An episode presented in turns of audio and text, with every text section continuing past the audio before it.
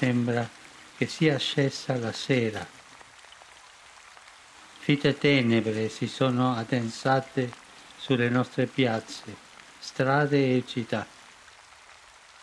Ci siamo trovati impauriti e smarriti. Ci siamo resi conto di trovarci sulla stessa barca, tutti fragili e disorientati, ma nello stesso tempo importanti e necessari, tutti chiamati a remare insieme. Su questa barca ci siamo tutti, tutti. Ci siamo accorti che non possiamo andare avanti ciascuno per conto suo, ma solo insieme.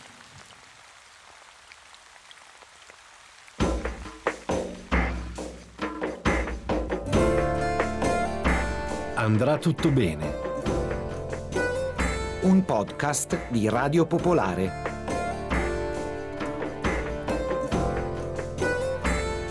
Quarta puntata. Il suono del silenzio.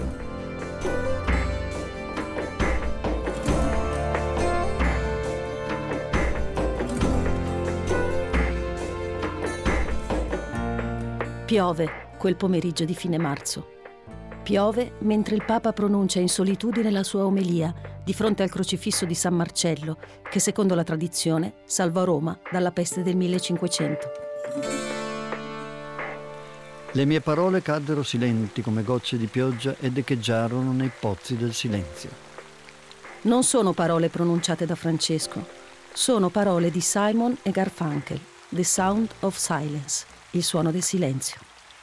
Perché a lasciare attoniti, più che le parole affrante e affaticate del pontefice, è proprio il silenzio. Il ticchettio della pioggia sul selciato di piazza San Pietro, mai così deserta, mai così spettrale. La sentite la pioggia? Ecco, ascoltatela. Tic, tic, tic. Nei giorni del silenzio Potevi sentirla la pioggia. Potevi sentire gli uccelli, ricordarti che iniziava la primavera. Potevi sentire anche il rumore dei tuoi passi.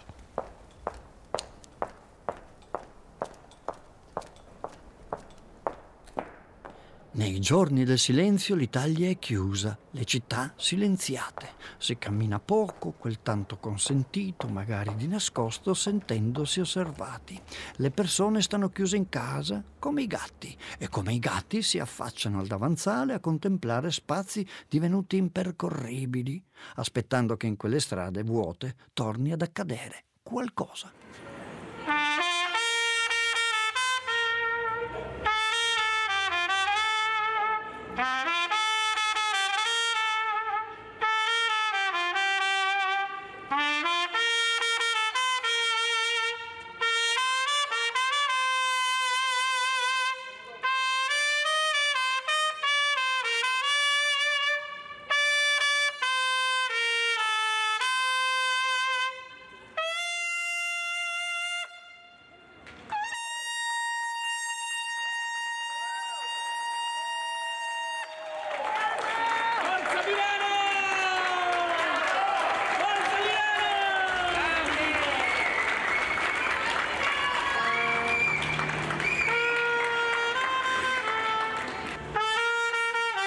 Una tromba, un applauso, volare.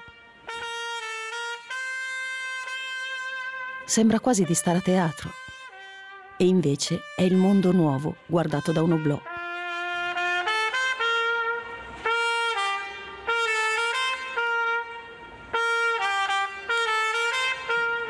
Il resto del mondo invece guarda noi, guarda l'Italia. Il virus è cosa italiana come poco prima era stata cosa cinese.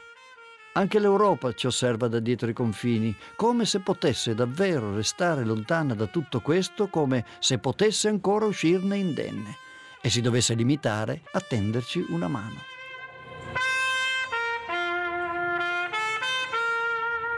Cara Italia, cari italiani, in questo momento così difficile vorrei dire a tutti voi che lottate contro il virus, che non siete soli. Il vostro sforzo e il vostro esempio sono preziosi per tutti i cittadini europei. In Europa stiamo seguendo con preoccupazione, ma anche con profondo rispetto e ammirazione, quello che state facendo.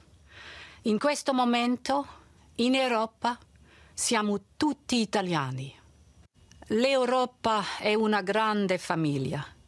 Sappiate che questa famiglia, la vostra famiglia, non vi lascerà da soli.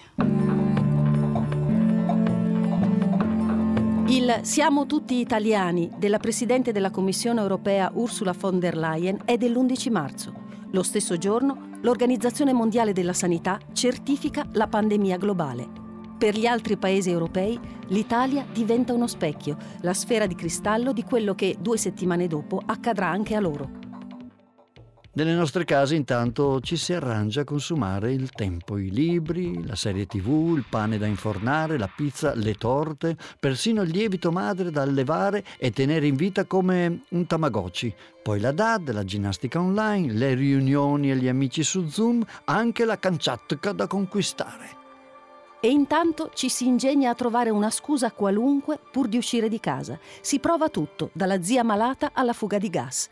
A Crema perfino la discarica diventa un orizzonte irresistibile. Da oggi ho chiuso la piattaforma ecologica perché ieri 284 cittadini sono andati in discarica. Allora capite bene che io posso comprendere che uno a casa eh, si metta a fare le pulizie di Pasqua, ecco, però che poi si senta la necessità anche di andare in discarica eh, quando evidentemente non c'è uno stato di necessità che conduce lì.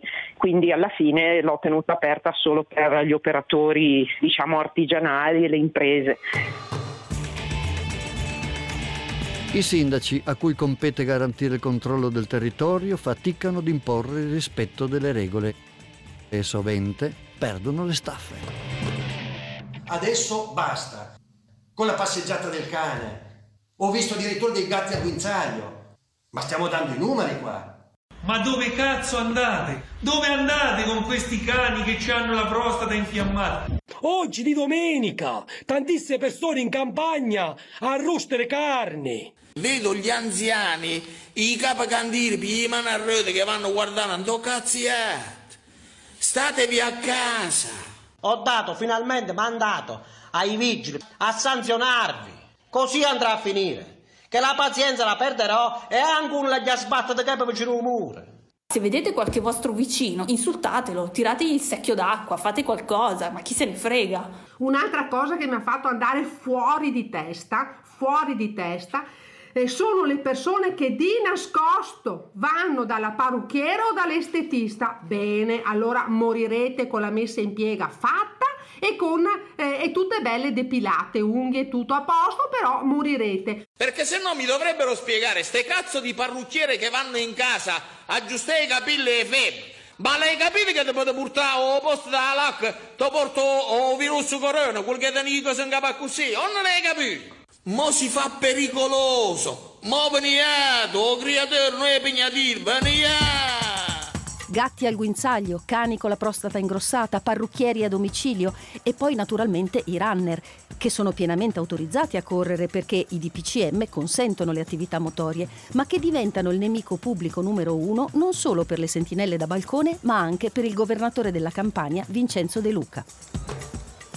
Ora, se vogliamo farci una risata, no, non dovete immaginare che vadano a fare footing, so, le immagini della pubblicità televisiva, no? le belle ragazze toniche con i fuso aderenti. Beh, quelle cose magari ti riconciliano con la natura. No, io ho trovato vecchi, vecchi cinghialoni della mia età che andavano a correre senza mascherine. Cioè, questi andrebbero arrestati a vista per oltraggio al pudore. Cioè, andate a fare i quartieri vanno militarizzati, c'è un 10% di responsabili che devono essere neutralizzati e messi in condizione di non nuocere. Mandiamo i carabinieri, ma li mandiamo con i lanciafiamme. In Cina un cittadino cinese che era uscito dalla quarantena, dalla zona che era in quarantena, si era buttato con la macchina, aveva travolto anche le forze dell'ordine, facevano il blocco stradale e quant'altro. 23 anni, è stato fucilato.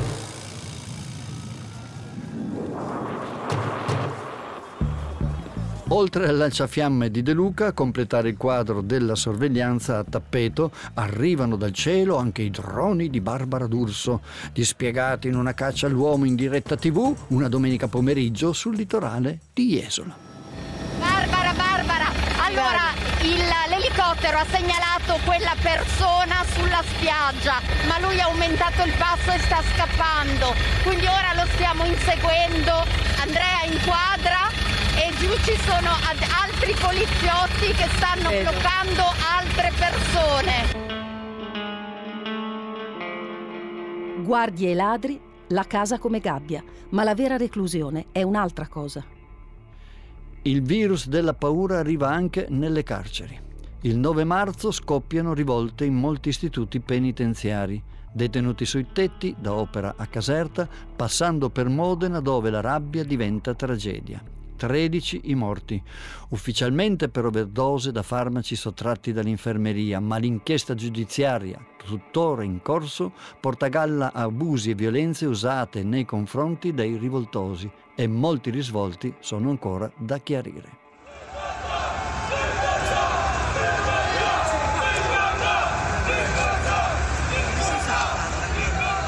Tutta l'Italia è zona rossa dal 10 marzo chiuse le scuole, chiusa la maggior parte dei negozi, a rimanere ancora aperte sono le attività produttive.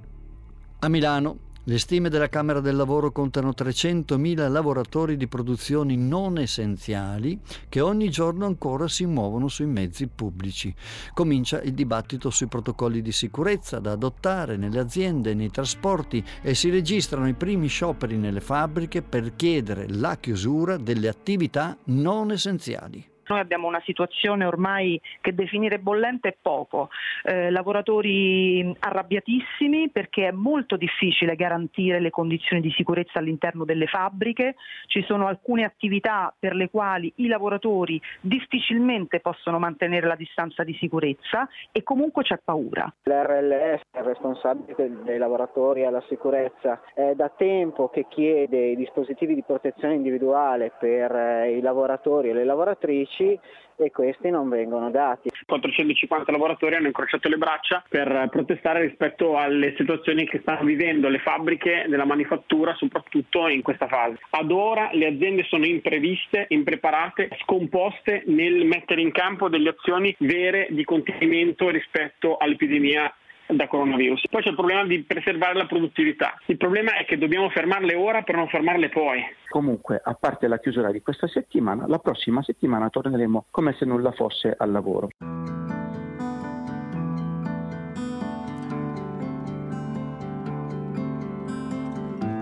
Sull'onda degli scioperi, molte fabbriche scelgono di fermarsi. Vengono siglati i primi protocolli per la sicurezza nelle aziende. I sindacati confederali lanciano l'iniziativa Fermiamoci per la vita, anche perché il 19 marzo l'Italia diventa la prima nazione al mondo per numero di morti da Covid. Due giorni dopo, nell'ormai classica conferenza stampa in tv del sabato sera, Conte annuncia la chiusura anche delle attività produttive. La decisione assunta dal Governo è quella di chiudere nell'intero territorio nazionale ogni attività produttiva che non sia strettamente necessaria, cruciale, indispensabile a garantirci beni, servizi essenziali.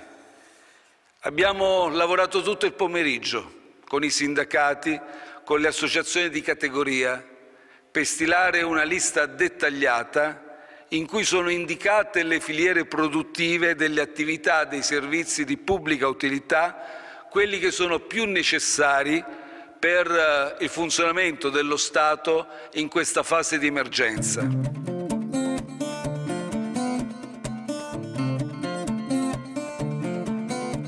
È un lockdown con gli allegati.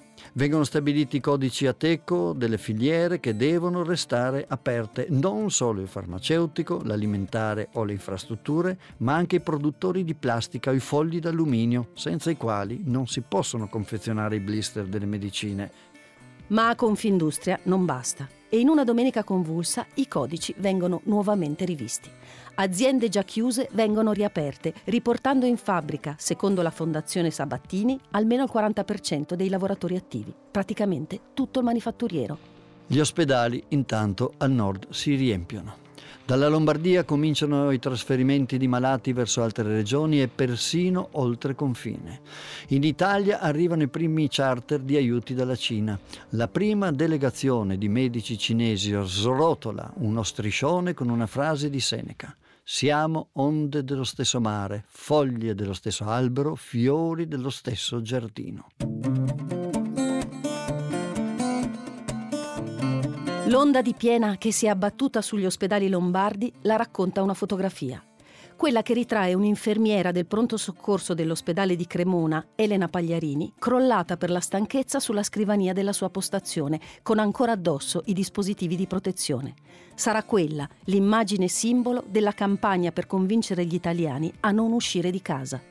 Per chi vive questa situazione sul campo e non a casa, sembra veramente di essere in periodi di, di guerra, non in una regione con uh, l'eccellenza della sanità. Siamo veramente in prima linea e con poche difese, non abbiamo dispositivi di protezione adatti, perciò attualmente su 600 medici sono più di 130 eh, quelli ammalati, alcuni sono ricoverati addirittura in, in rianimazione e ci sono già stati purtroppo quattro decessi. Che cosa stiamo vedendo? Stiamo vedendo che un uh, sempre maggior numero di sanitari si sta ammalando. Questo è un problema perché oltre alle persone che si ammalano viene meno un servizio, già siamo in carenza di medici, poi i sanitari soprattutto vengono in contatto con tantissime persone. Eh, siamo consci che non possiamo fare la quarantena come tutti i soggetti normali trovati positivi che vengono messi in quarantena perché c'è carenza di organico, ma almeno vorremmo avere un tampone a tappeto perché lì dove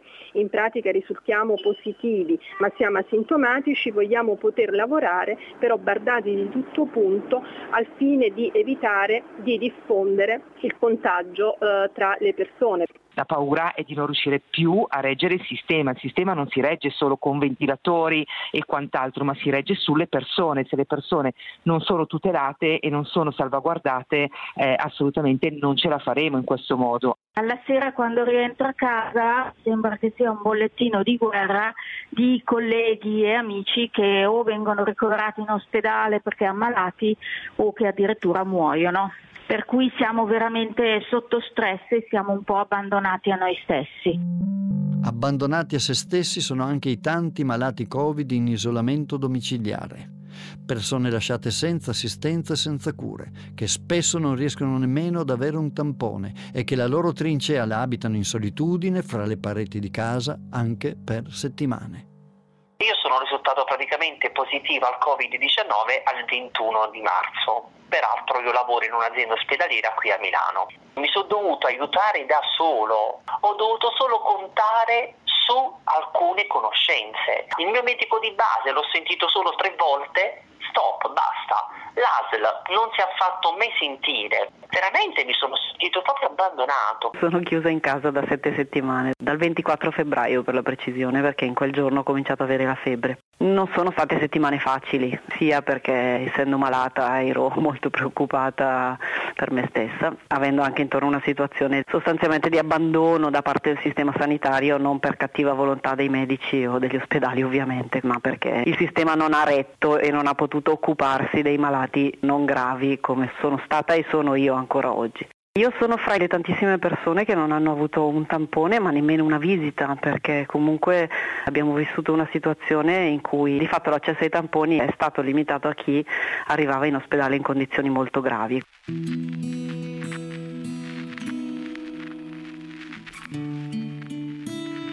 Nelle solitudini ritorna anche il silenzio.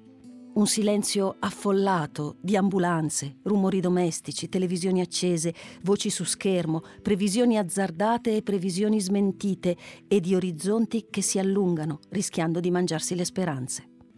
E allora come se fosse l'unico esorcismo possibile o l'unico modo per tornare a stare insieme, si va tutti in quella terra di mezzo fra il dentro e il fuori che sono i balconi. E sui balconi si canta tutti in casa e ce la faremo? Che suda il salario, chiama l'amore, chiama la sera, chi va por la via, se ho prontato,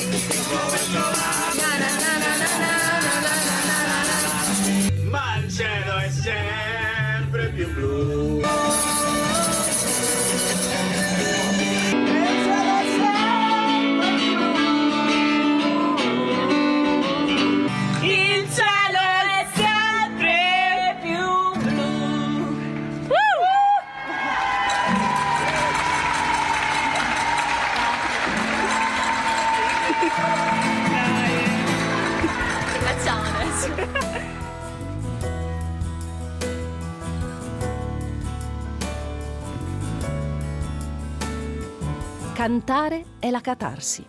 Non è un vaccino, non debella il virus, non cura la malattia, ma fa star bene. Il primo flash mob ai balconi organizzato per dire grazie a medici e infermieri. Ne seguiranno altri, ma intanto c'è chi mette in giro la voce che le ambulanze girino vuote solo per spaventarci, che fa tutto parte di una macchinazione di un gigantesco complotto.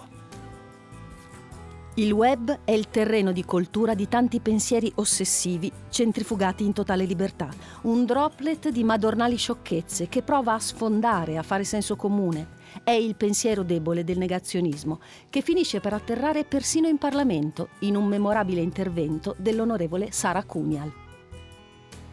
Ha chiesto di parlare la deputata Sara Cunial.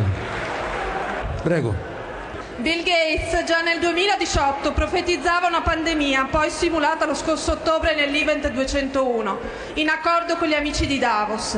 Ed ormai da decenni si prodiga nello sviluppo di piani di depopolamento e controllo dittatoriale sulla politica globale e dice testuali parole riprese da una sua dichiarazione se facciamo un buon lavoro con i nuovi vaccini, la sanità e la salute riproduttiva, possiamo diminuire la popolazione mondiale del 10-15% e continua, aperte virgolette, solo un genocidio può salvare il mondo.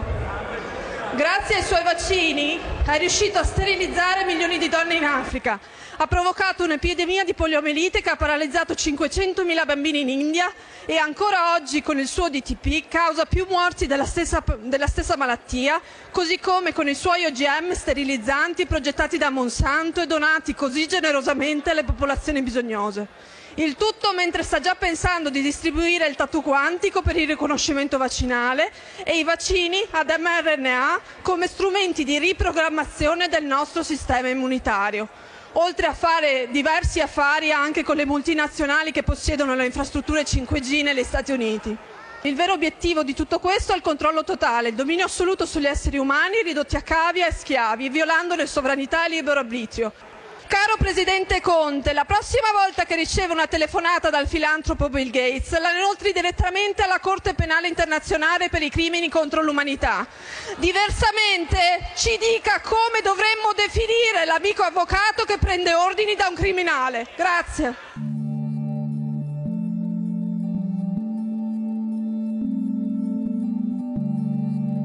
Il 24 marzo il CIO annuncia il rinvio delle Olimpiadi di Tokyo. È il segnale che lo stato di emergenza non è una breve parentesi. L'epidemia durerà a lungo. La sera del 27 marzo l'Italia diventa il primo paese al mondo per contagi. Lo sarà solo per 24 ore, superata il giorno dopo dagli Stati Uniti. Intanto però la protezione civile, con tono ormai notarile, annuncia il record dei morti italiani in una sola giornata. E sono quasi mille. Buonasera. Oggi nel quotidiano eh, resoconto sull'andamento quantitativo dell'emergenza i guariti sono aumentati di 589, purtroppo le persone decedute sono 969, Il totale dei nostri cittadini attualmente positivi è 66.414, di cui il 6%, cioè 3.732 in terapia intensiva. Purtroppo i dati che ci giungono dal nostro Paese, ma in sintesi da molti altri luoghi del mondo, ci dicono quanto sia globale e quanto sia vasta la crisi sanitaria che stiamo vivendo. È il momento più drammatico della pandemia italiana, con le brigate internazionali di medici che arrivano da Cuba, Albania, Romania, Russia, Norvegia. Ogni giorno il conto dei decessi diventa più pesante, così come quello delle terapie intensive allo stremo, dei caschi per l'ossigeno mancanti, della penuria di mascherine. Ed è in quei giorni che si alza il sipario su un altro atto di questa tragedia. La tragedia degli anziani ospiti delle RSA, deceduti nel silenzio, ancora lui, il silenzio. Saranno quasi 10.000 a morire, quasi 10.000, senza fare alcun rumore.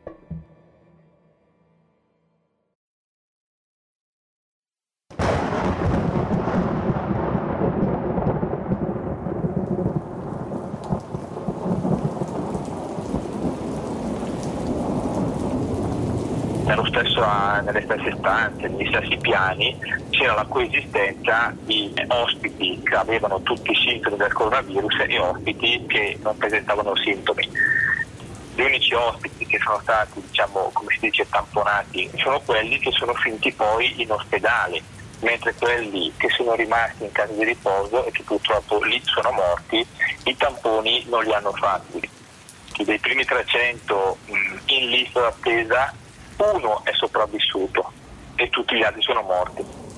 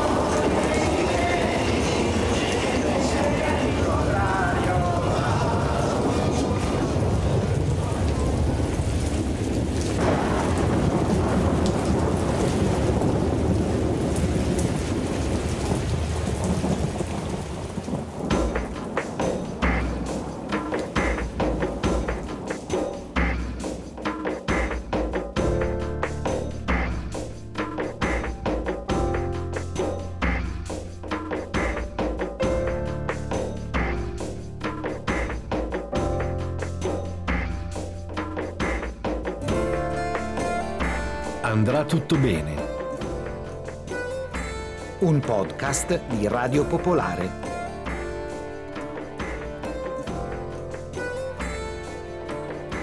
Ricostruzione giornalistica Massimo Alberti, Claudio Iampaglia, Roberto Maggioni. Adattamento e regia Gianmarco Bachi. Suoni e montaggio Nicolò Guffanti. Musiche di Vittorio Cosma. Voci Elisabetta Vergani e Renato Sarti. Un grazie agli ascoltatori e alle ascoltatrici per i racconti e le testimonianze.